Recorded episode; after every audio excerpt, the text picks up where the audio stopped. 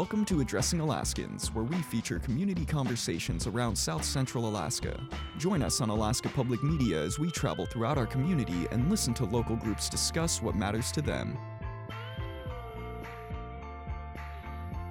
Today on Addressing Alaskans, a celebration of Black History Month. Good afternoon, I'm Ammon Swenson. Coming up in the hour, we have the Alaska Black Caucus's virtual Black History Month celebration, and we'll learn about Black history in Hollywood. But first, this short profile. He was one of the greatest inventors of the 20th century, Garrett Augustus Morgan Sr. This is Heroes in Black History. On July 24, 1916, an explosion occurred in a tunnel 200 feet under Lake Erie. 32 Cleveland water workmen were trapped inside.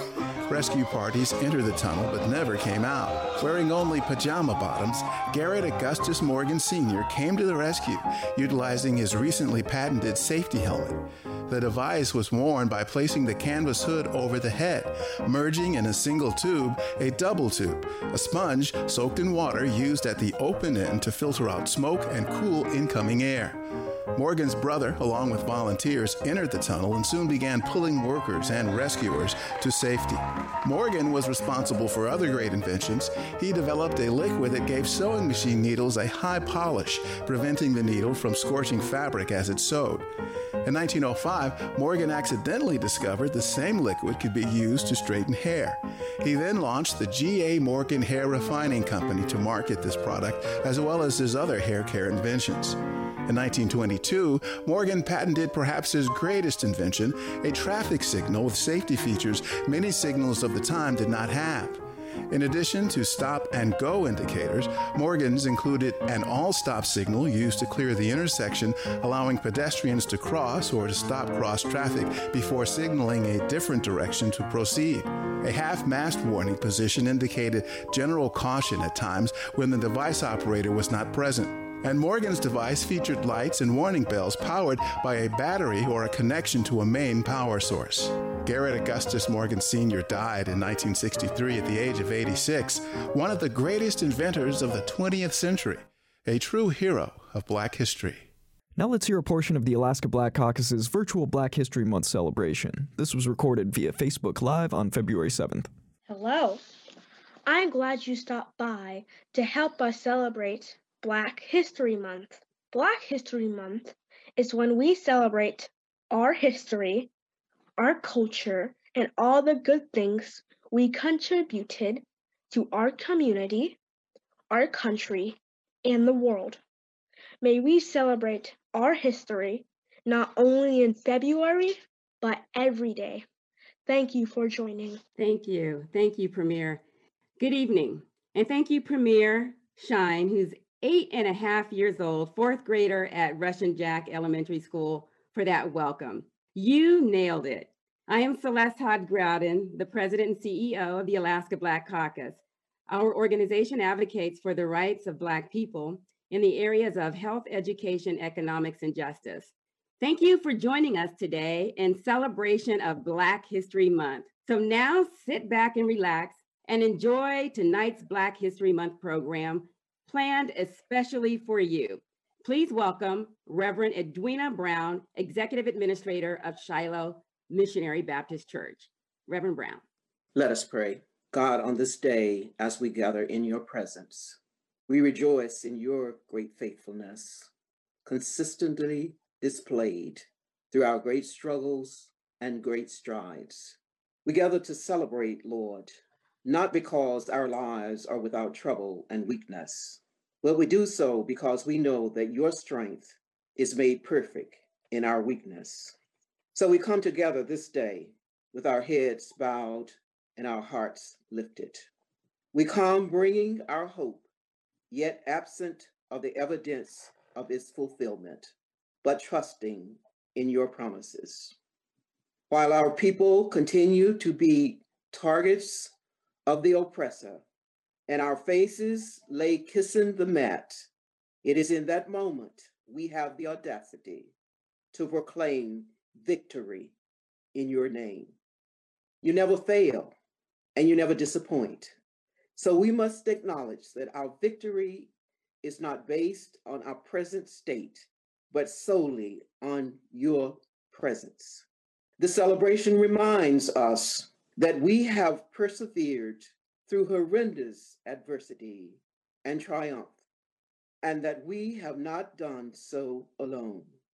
And while this celebration of our history reminds us of the work our forebears accomplished, we are also made aware of what they left undone. We celebrate our history today to remind us that empowered by you as they were, we can continue their work and likewise pass down legacies of strength, perseverance, faith, and victory to future generations. Have your God-like way in our lives and in this celebration. May the name of the Lord be forever praised. In Jesus we pray. Amen. Amen. Thank you, Reverend Brown. And next we will have Taylor Mitchell of New Day Christian Center, who will present our land acknowledgement. Today, we recognize the indigenous peoples of Alaska, on whose lands we live and work. For those here in Anchorage and surrounding areas, we recognize the Dena'ina peoples who have and will always take care of this place so many of us now call home. We acknowledge the Alaska Native peoples' lands that we carry out our important work on and encourage each of us to do the same.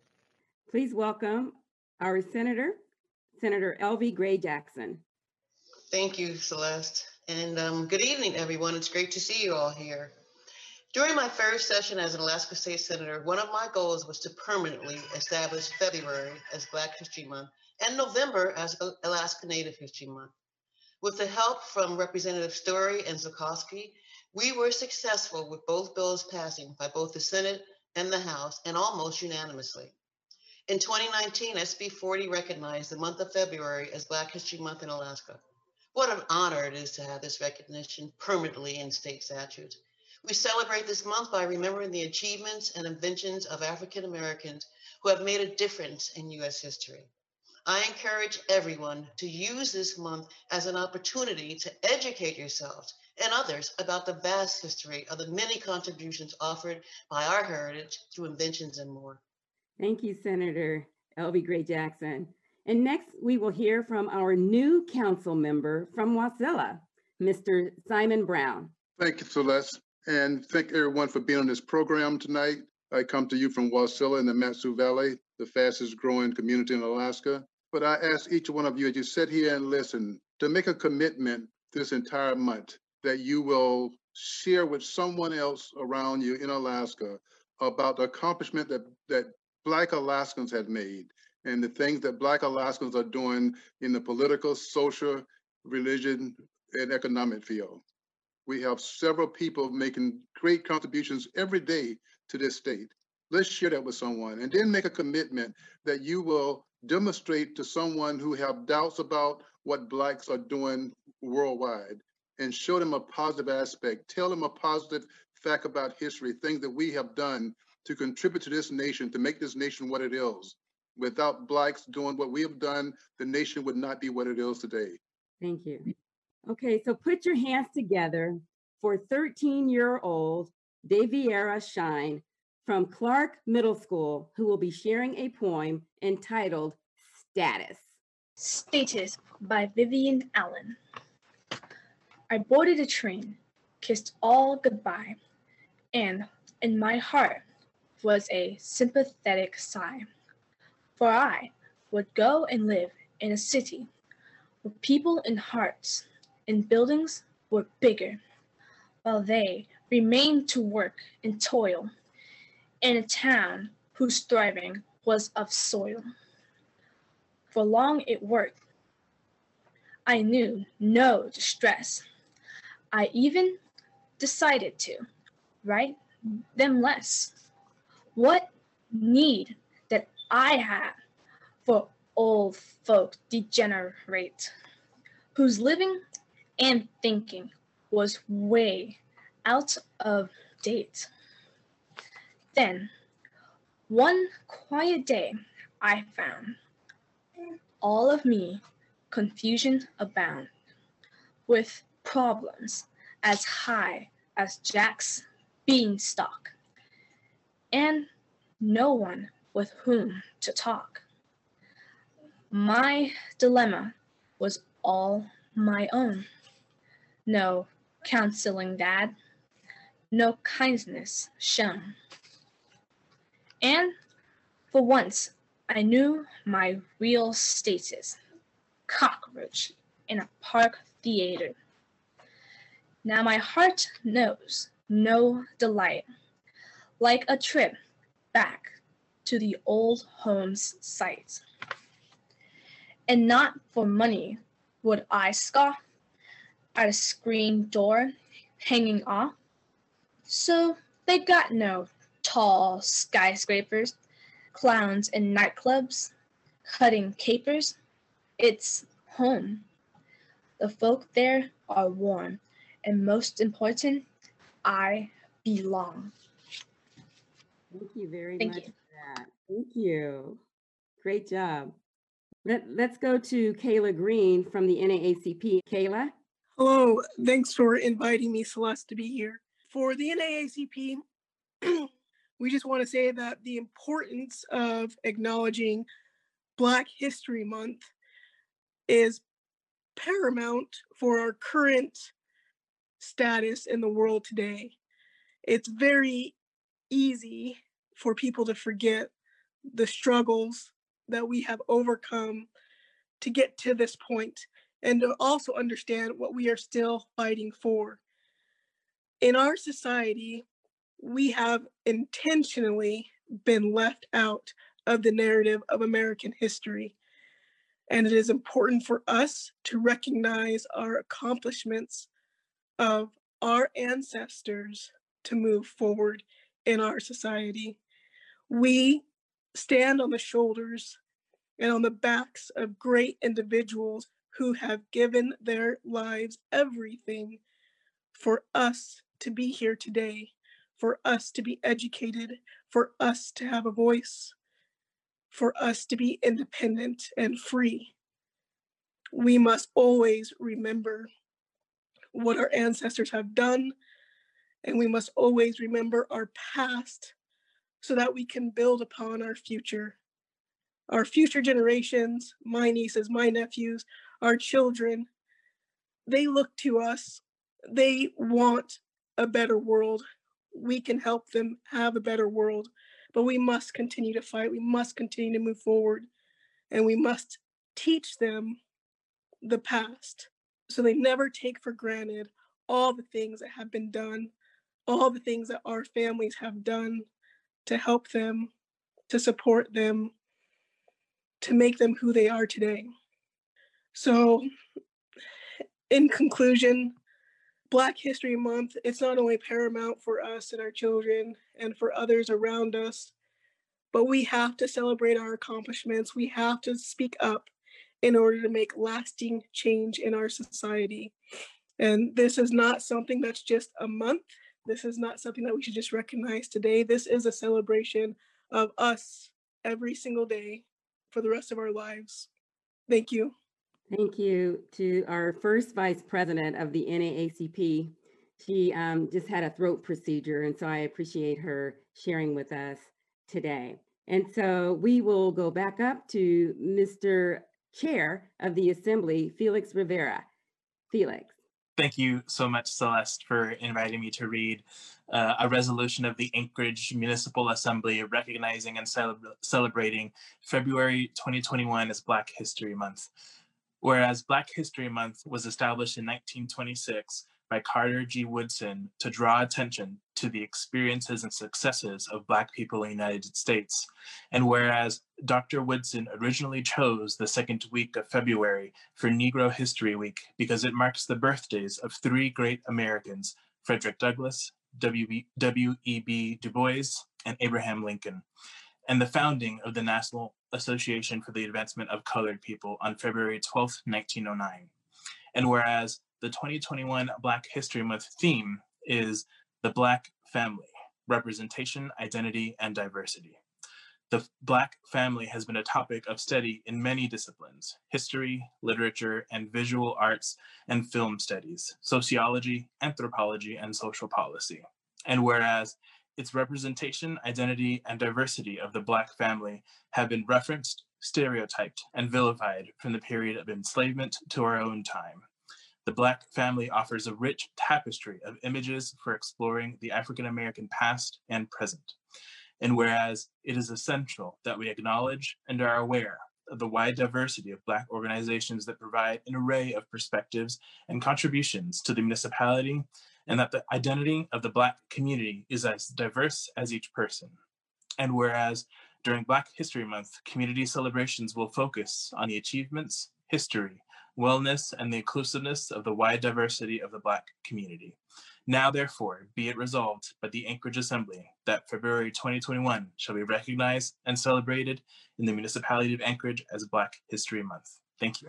And with that, I'd like to introduce George Martinez, who is the Director of Leadership and Youth Programs with the Humanities Forum.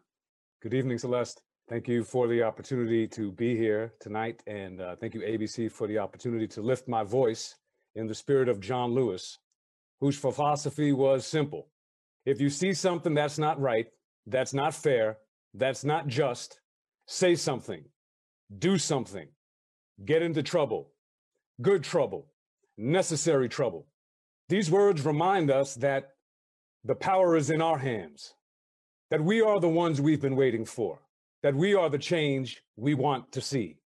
Legacy is a gift, an inheritance, a thing that is passed down from our predecessors.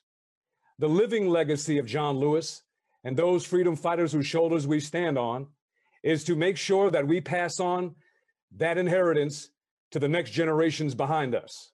He called for us to move from celebration, which is the gathering, the tribute, the honoring, to the activation, which is the operationalizing of that energy of the movement into public policy and into that powerful four letter word vote. I thank you for the opportunity to be here tonight to remind us that we are living the legacy, that we are tasked with the purpose of, of making sure we are causing good trouble, but with a purpose of building that beloved community.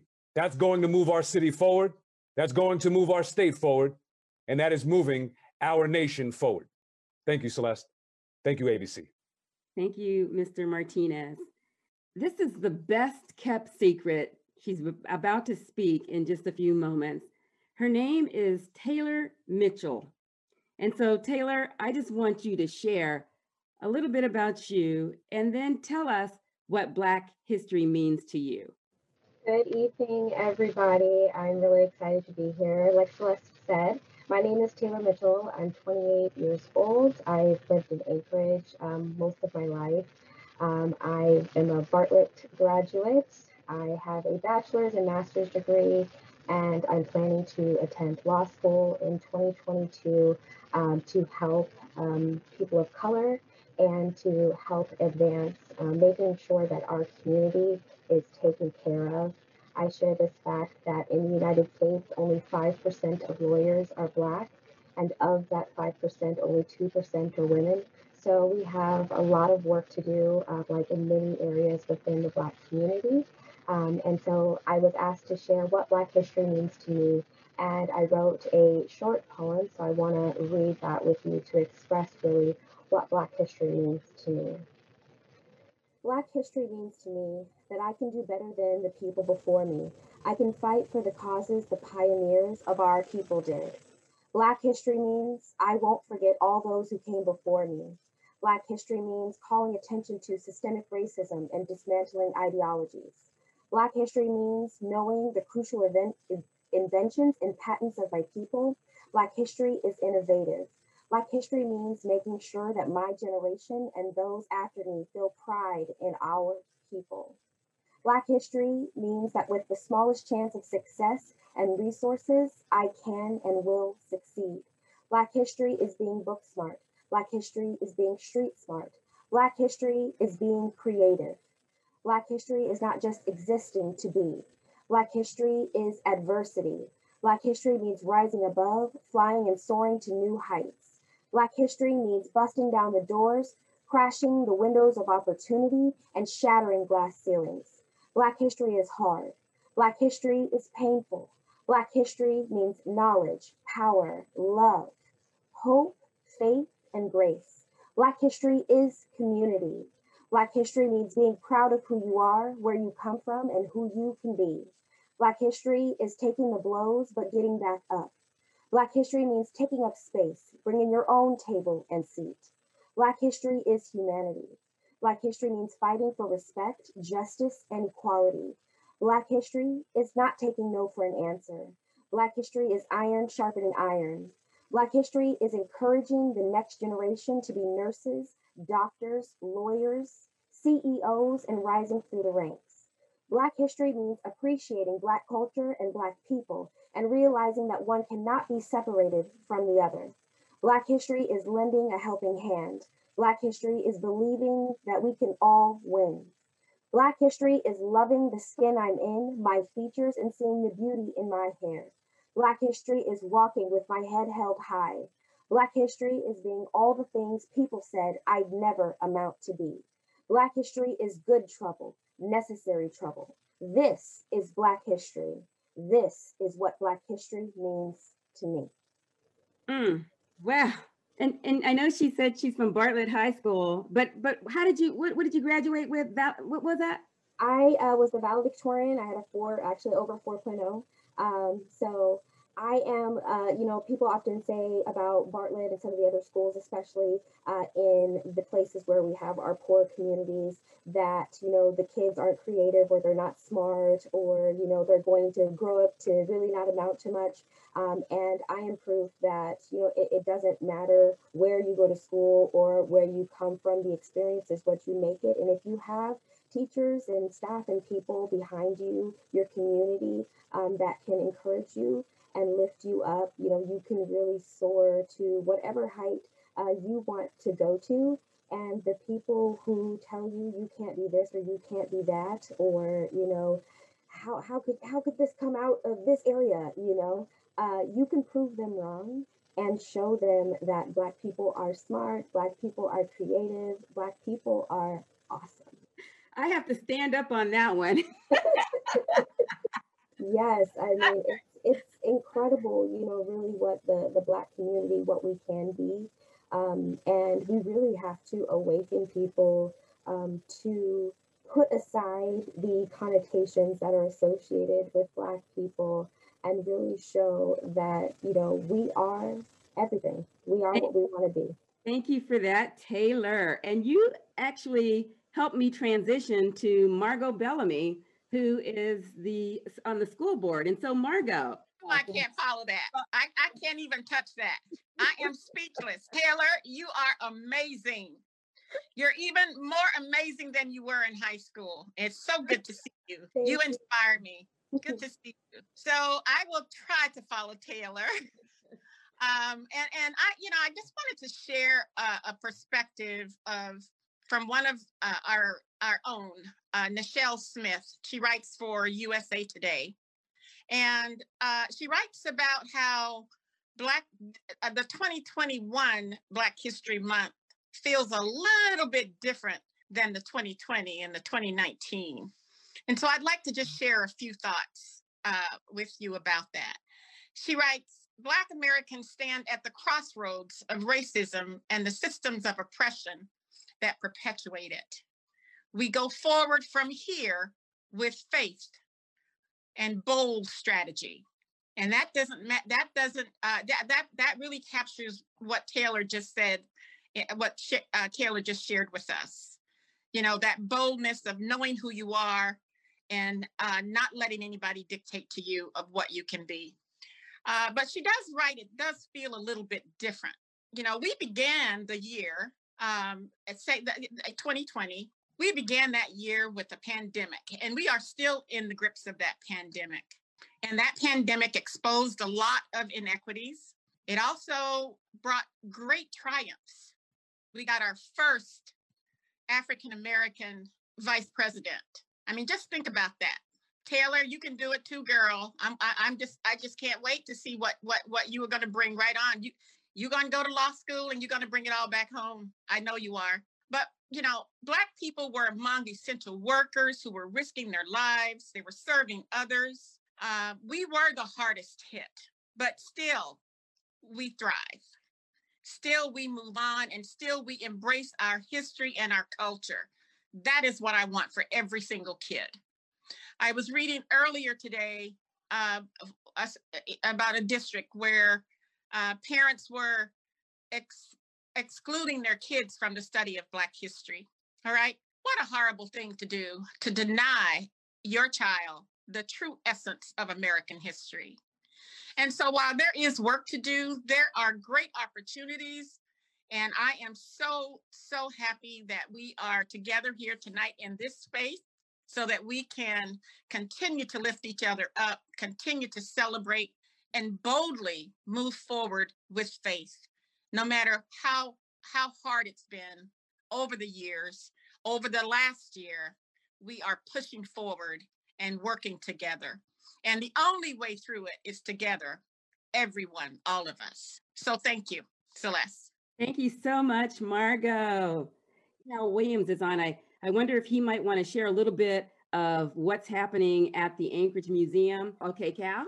Well, well thanks. As, as you uh, indicated, we are collecting as much as we can of African American uh, history, photographs, obituaries, uh, anything you may have of African Americans that were here in Anchorage, Alaska, we have an opportunity to deposit it in the downtown museum. First time ever. There's space for us. There's funding and resources to curate, etc.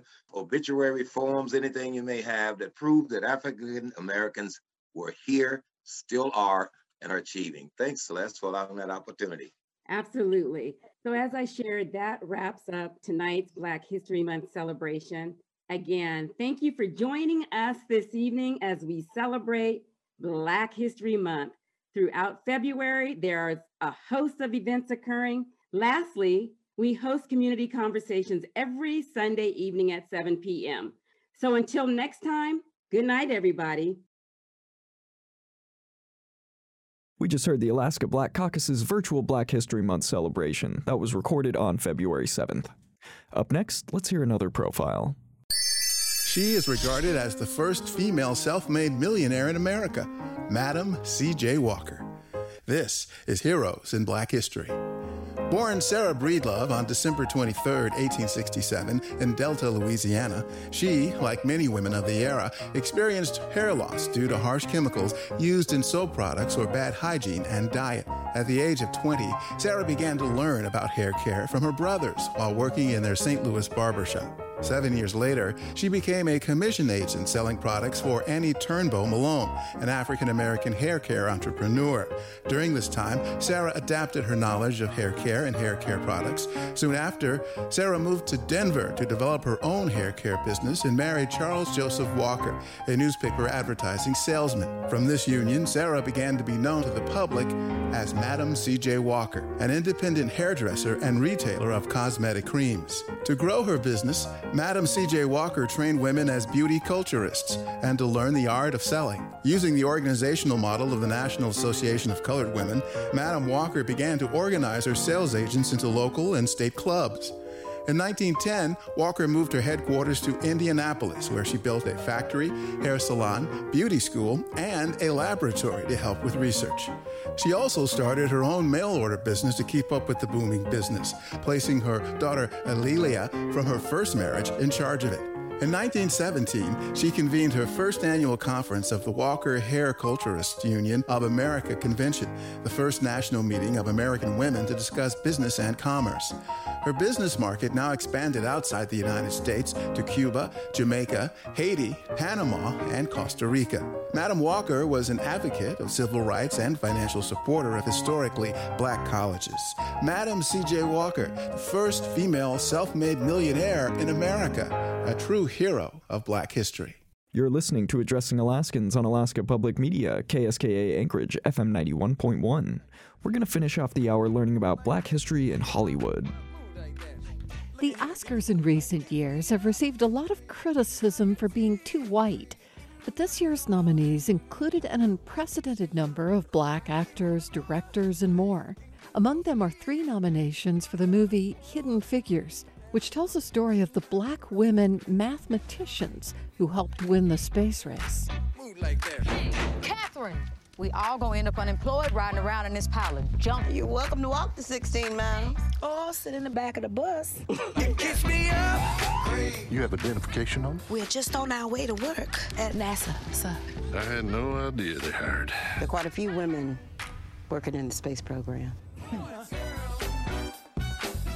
I'm Sarah McConnell, and today on With Good Reason, we speak with Margot Lee Shetterly, whose book inspired the movie.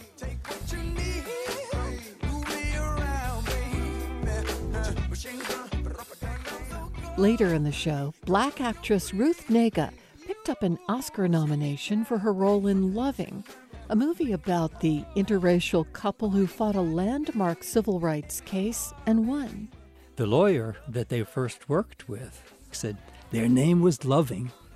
This was a case that would have to go to the U.S. Supreme Court, and it would be styled Loving versus Virginia. But first, in 2015, President Obama awarded Katherine Johnson a Presidential Medal of Freedom. Katherine calculated the flight path for America's first mission in space and the path that put Neil Armstrong on the moon. She was even asked to double check the computer's math on John Glenn's orbit around the Earth. For many years, the stories of Katherine Johnson and the other black women working for NASA were largely unknown. Now, thanks to Margot Lee Shetterly, a graduate of the University of Virginia and author of the book Hidden Figures, they've become well known American heroes. Margot, tell me the story of Hidden Figures. When did you first learn about these women? I knew these women growing up. My father is, he's now retired, but he spent his entire career as a research scientist at the Langley Research Center in Hampton, Virginia. And he worked with many of these women, with Mary Jackson. Um, he knew Christine Darden. He knew Katherine Johnson. They were part of my community.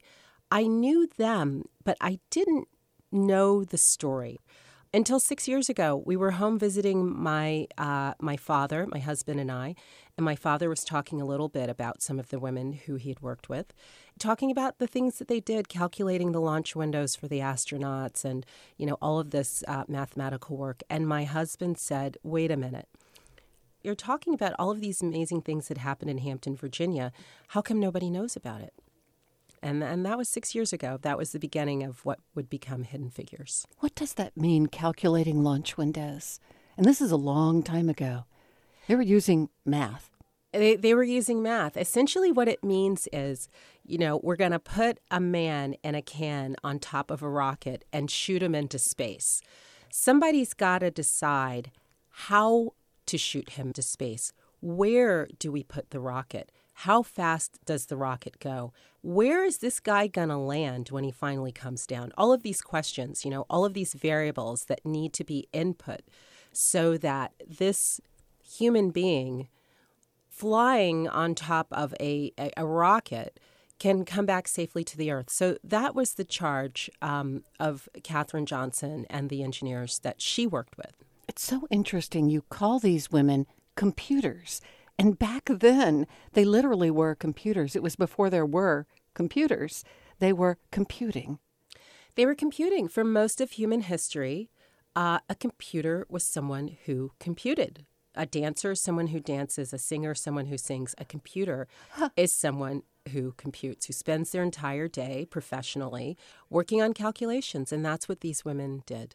The movie, the wonderful movie Hidden Figures, based on your book, focuses on three women in particular. Were they the only three?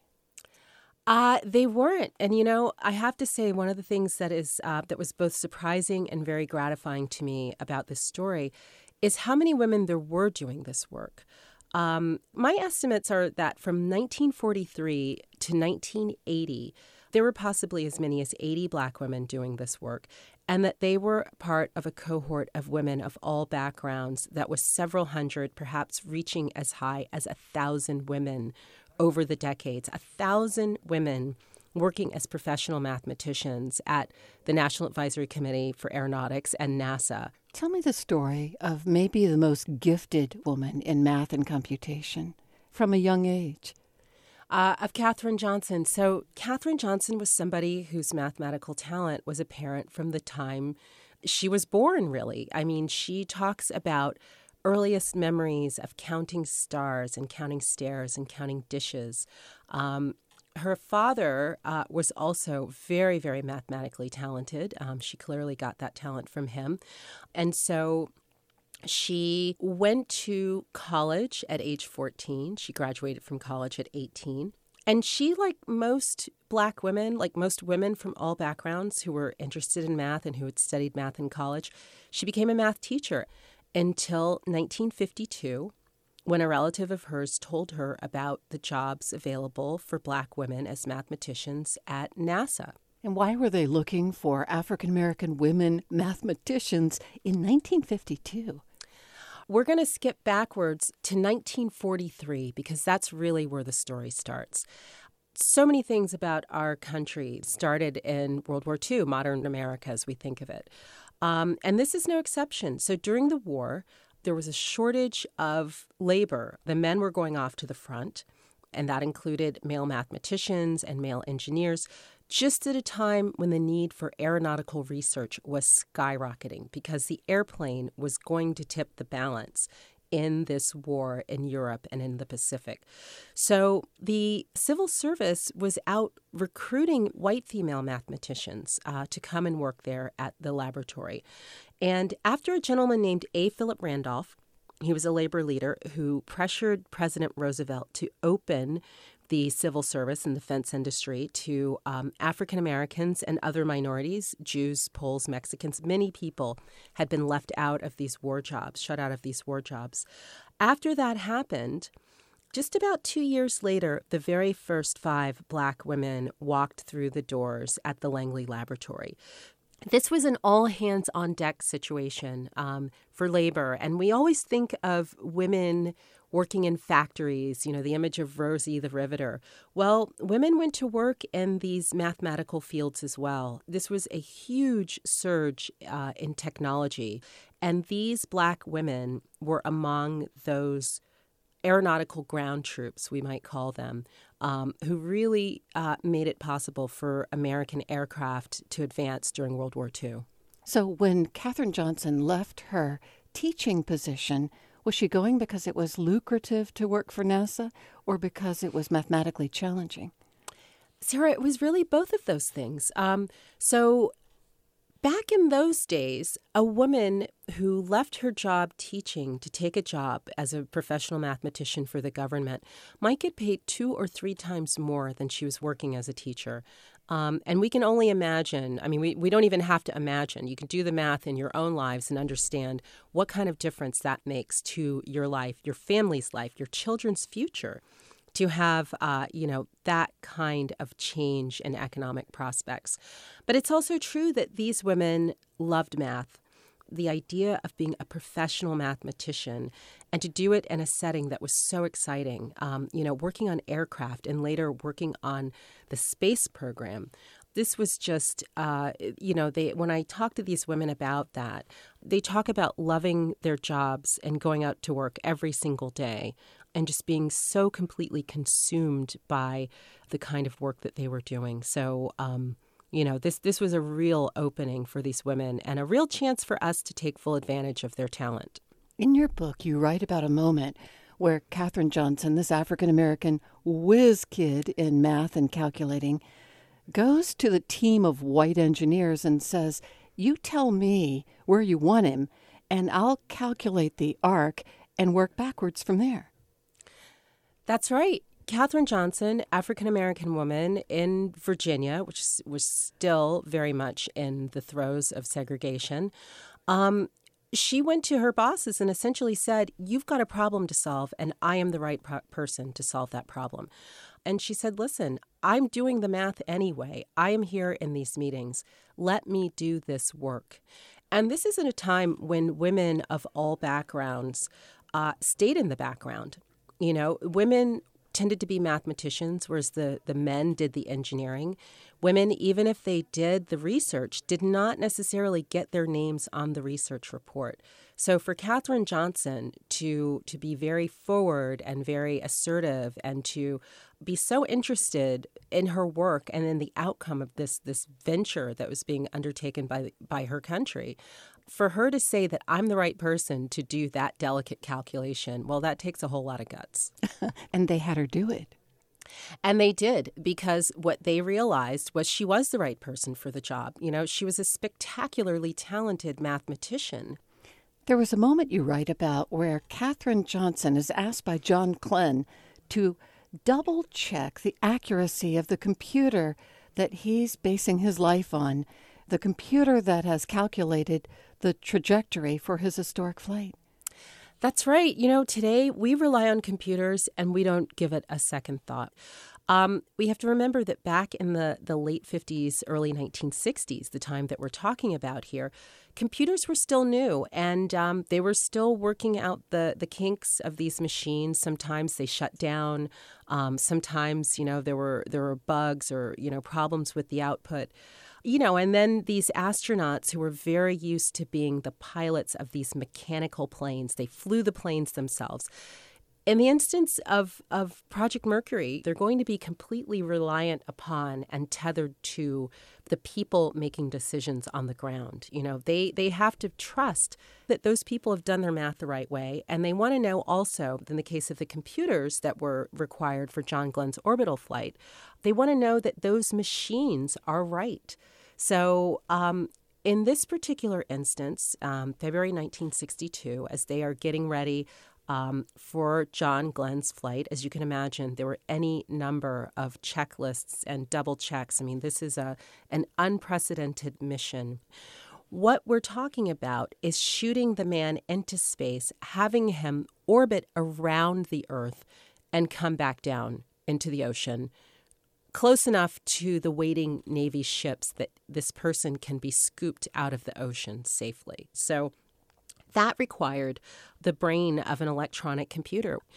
But um, astronaut John Glenn, you know, as a part of the the many checklists and the countdowns before going into space, asked for one more thing. He said, "Get the girl to do it. I want to see what the computer gets, and I want to see what Katherine Johnson gets, and we're going to compare those two different sets of output." If those numbers are the same, then I think we are ready to go. How'd it go? Uh, well, John Glenn became a hero, and Katherine Johnson, well, it took a little bit longer for us to appreciate her role in that day, but fortunately, we are here to celebrate her. Um, and not just her, but the work of all of these other women who made it possible for, for the American space program to advance. And yet, the African American women who were working at NASA at that time were working in the Jim Crow era in Virginia. So they were up against restraints that nobody else at NASA was experiencing. Absolutely. Just imagine um, here we have a group of professional mathematicians. They are educated, uh, they have gone to college, um, they have scored very well on the civil service exam they are doing jobs that are sort of engineering dream jobs for smart people of every background. And yet, every time they have to go to the bathroom, they are required to go to a segregated bathroom. They are required to sit at a separate table in the lunchroom. And in the beginning, the black women were required to work in their own office, even though they were doing the same work. The law of the state of Virginia required this kind of segregation. I mean, you know, they were fighting both for the goals of our country and also for the right to be recognized and to be treated fairly by our country, that our country would really live up to its founding ideals of liberty and justice for all of our citizens.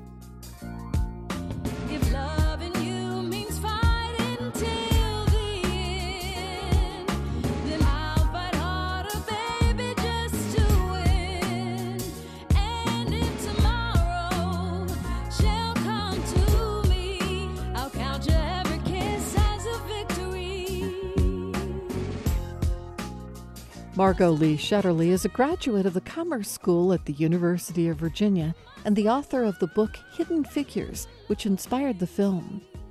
Coming up next, the story of the loving couple behind an historic civil rights case.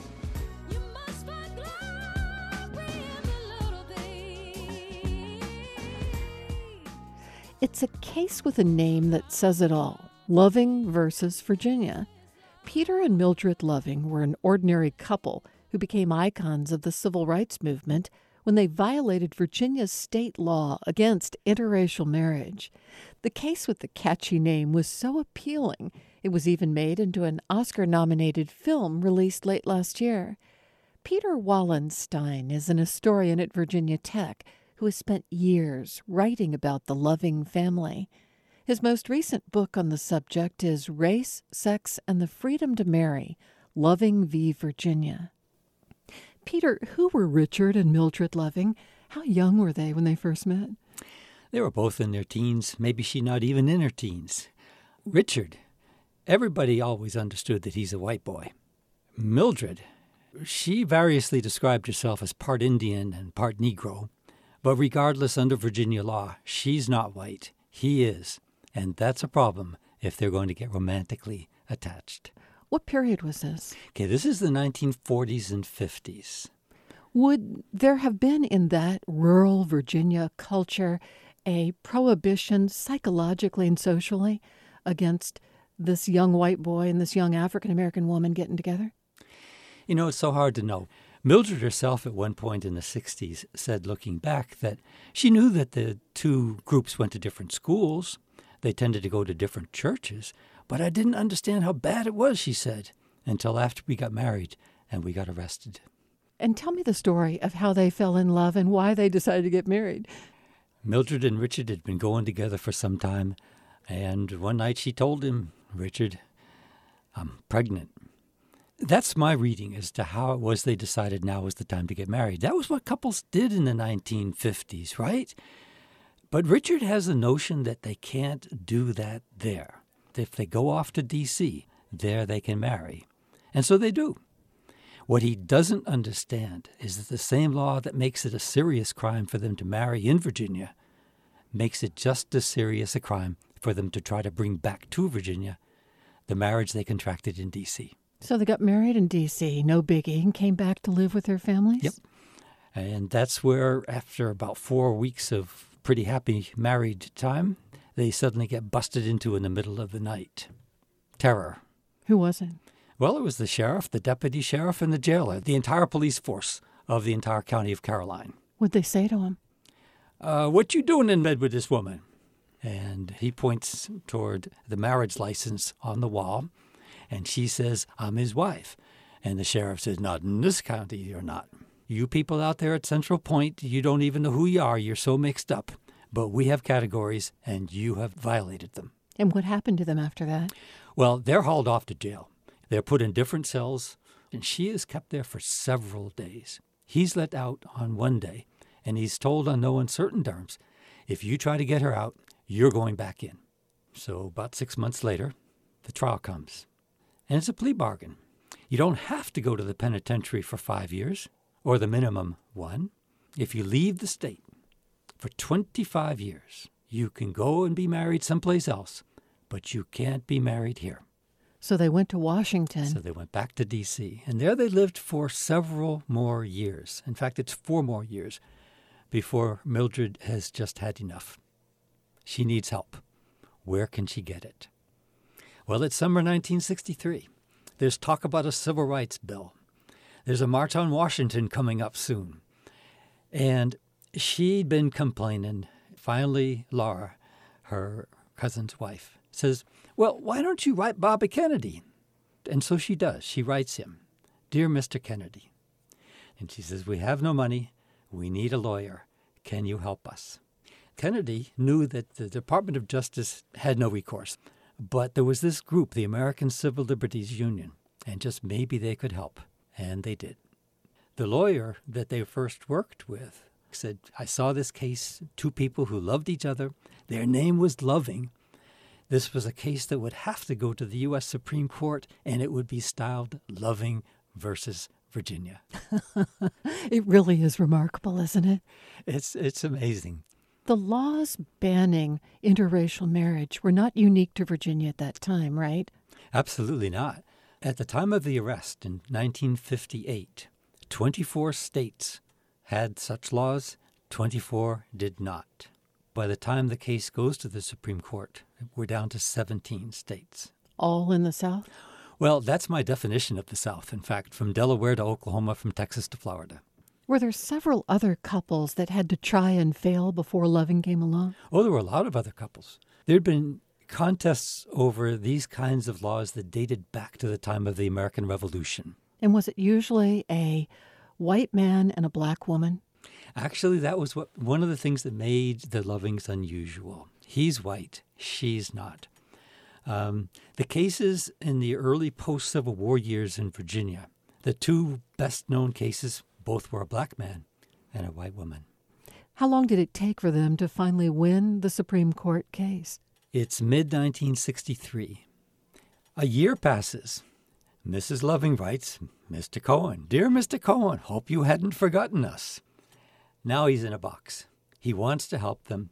He's come up empty. Who does he meet? But a younger lawyer, Philip Hirschkop, who has just come back from the front lines of the Deep South. He's caught up in the civil rights struggle. He's bringing constantly cases before the federal courts, and so they team up. This is summer 64. So Judge Leon Bazile, who back in 1959 issued this uh, ruling that they must leave the state if they want to stay free and married. The case has come back to him now. He's not amused. And he writes this long ruling. And God Almighty created the races. God put them on separate continents, and He meant for them to stay apart. So the Virginia Supreme Court rules in 66. The case goes to the Supreme Court. Enough justices, all of them now, in fact, agree to hear it and the argument takes place in the spring of 1967. And then a few months later, the ruling comes down. It's a 9 0 vote, no question about it. The, the punchline these convictions must be overruled. The Lovings cannot be guilty of a crime that has no constitutional basis. People living in a state like New York were now free to move to a state like Virginia. The rules no longer trammeled anybody, black, white, north, south, anybody. It's so interesting. It strikes me the Lovings themselves were really not super political in any way. They just wanted to be left alone. Most people just want to be left alone. They didn't go out on a crusade. On the other hand, Mildred at different times would say things like, you know, if we lose, we can go back to D.C., but it's the principle of the thing. She actually said it in those terms. She was politically conscious enough to know that this case went far beyond two people who wanted to be able to go back to Caroline.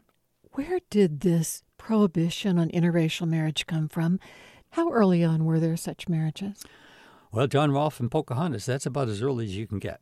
1614, so seven years after Jamestown begins. But in those subsequent years, when did we start to get prohibitions on interracial mingling this way?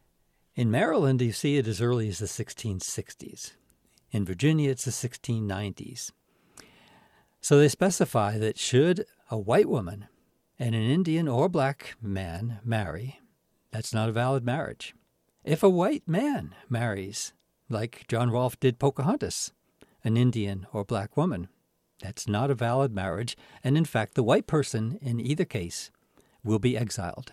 Who were those white women they were worried about? Typically, were those the plantation wives? Probably not the wives. Uh, what more often happened was that servants and slaves, unfree people regardless of their color, they worked together, they lived together, and they often hung out together. They made music and they made love, and they might have kids. Why were the men in charge wanting to disrupt that? Why not just let them marry and have kids? Something between male domination, elite domination, planter domination, political and economic. We've got to secure our position, and one way to do that is clearly define who belongs white and who doesn't. Um, White men were prepared to share, as a rule, black women with black men.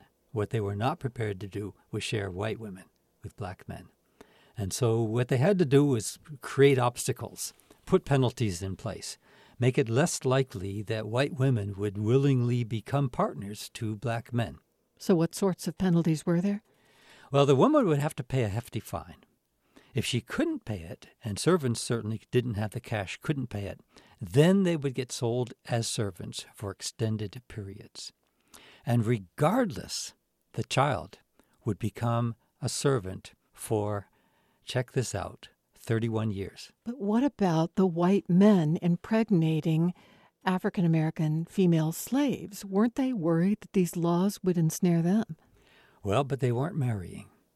And so they could hardly go afoul of a law that said there's a crime against marrying. Interesting. Let me go back to Mildred and Richard Loving. I, for years, have been captivated by the title you chose for the book. Tell the court I love my wife is what Mr. Cohen says Mr. Loving told him when he said, No, I don't want to go to the court hearing. But when you get to the Supreme Court, just tell the court, I love my wife. So you have these two extraordinary brief statements that come up in the oral argument before the Supreme Court. One is this, and God Almighty created the races. And tell the court, I love my wife. Peter Wallenstein, thank you so much for sharing your understanding of this history with me and with good reason. Thank you. Delighted to be here. Come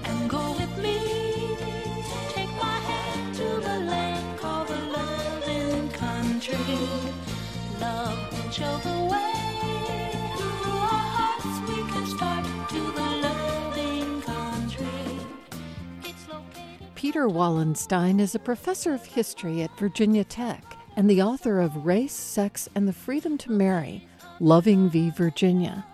Major support for With Good Reason is provided by the Shia Khan Foundation and by the law firm of McGuire Woods.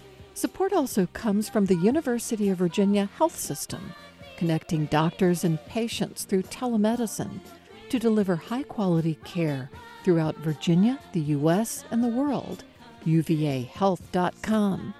With Good Reason is produced by the Virginia Foundation for the Humanities.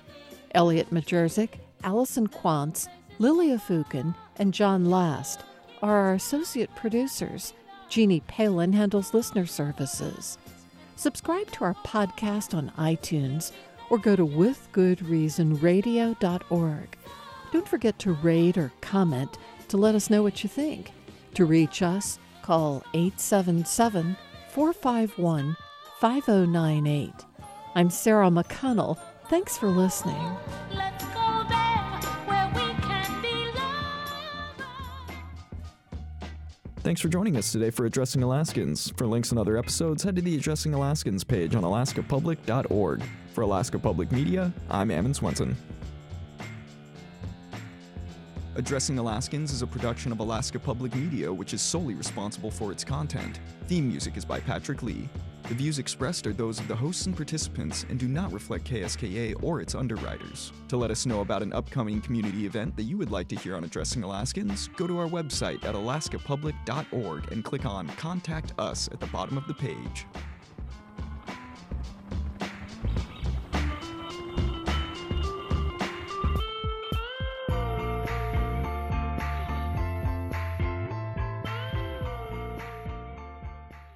Life informed. This is Alaska Public Media.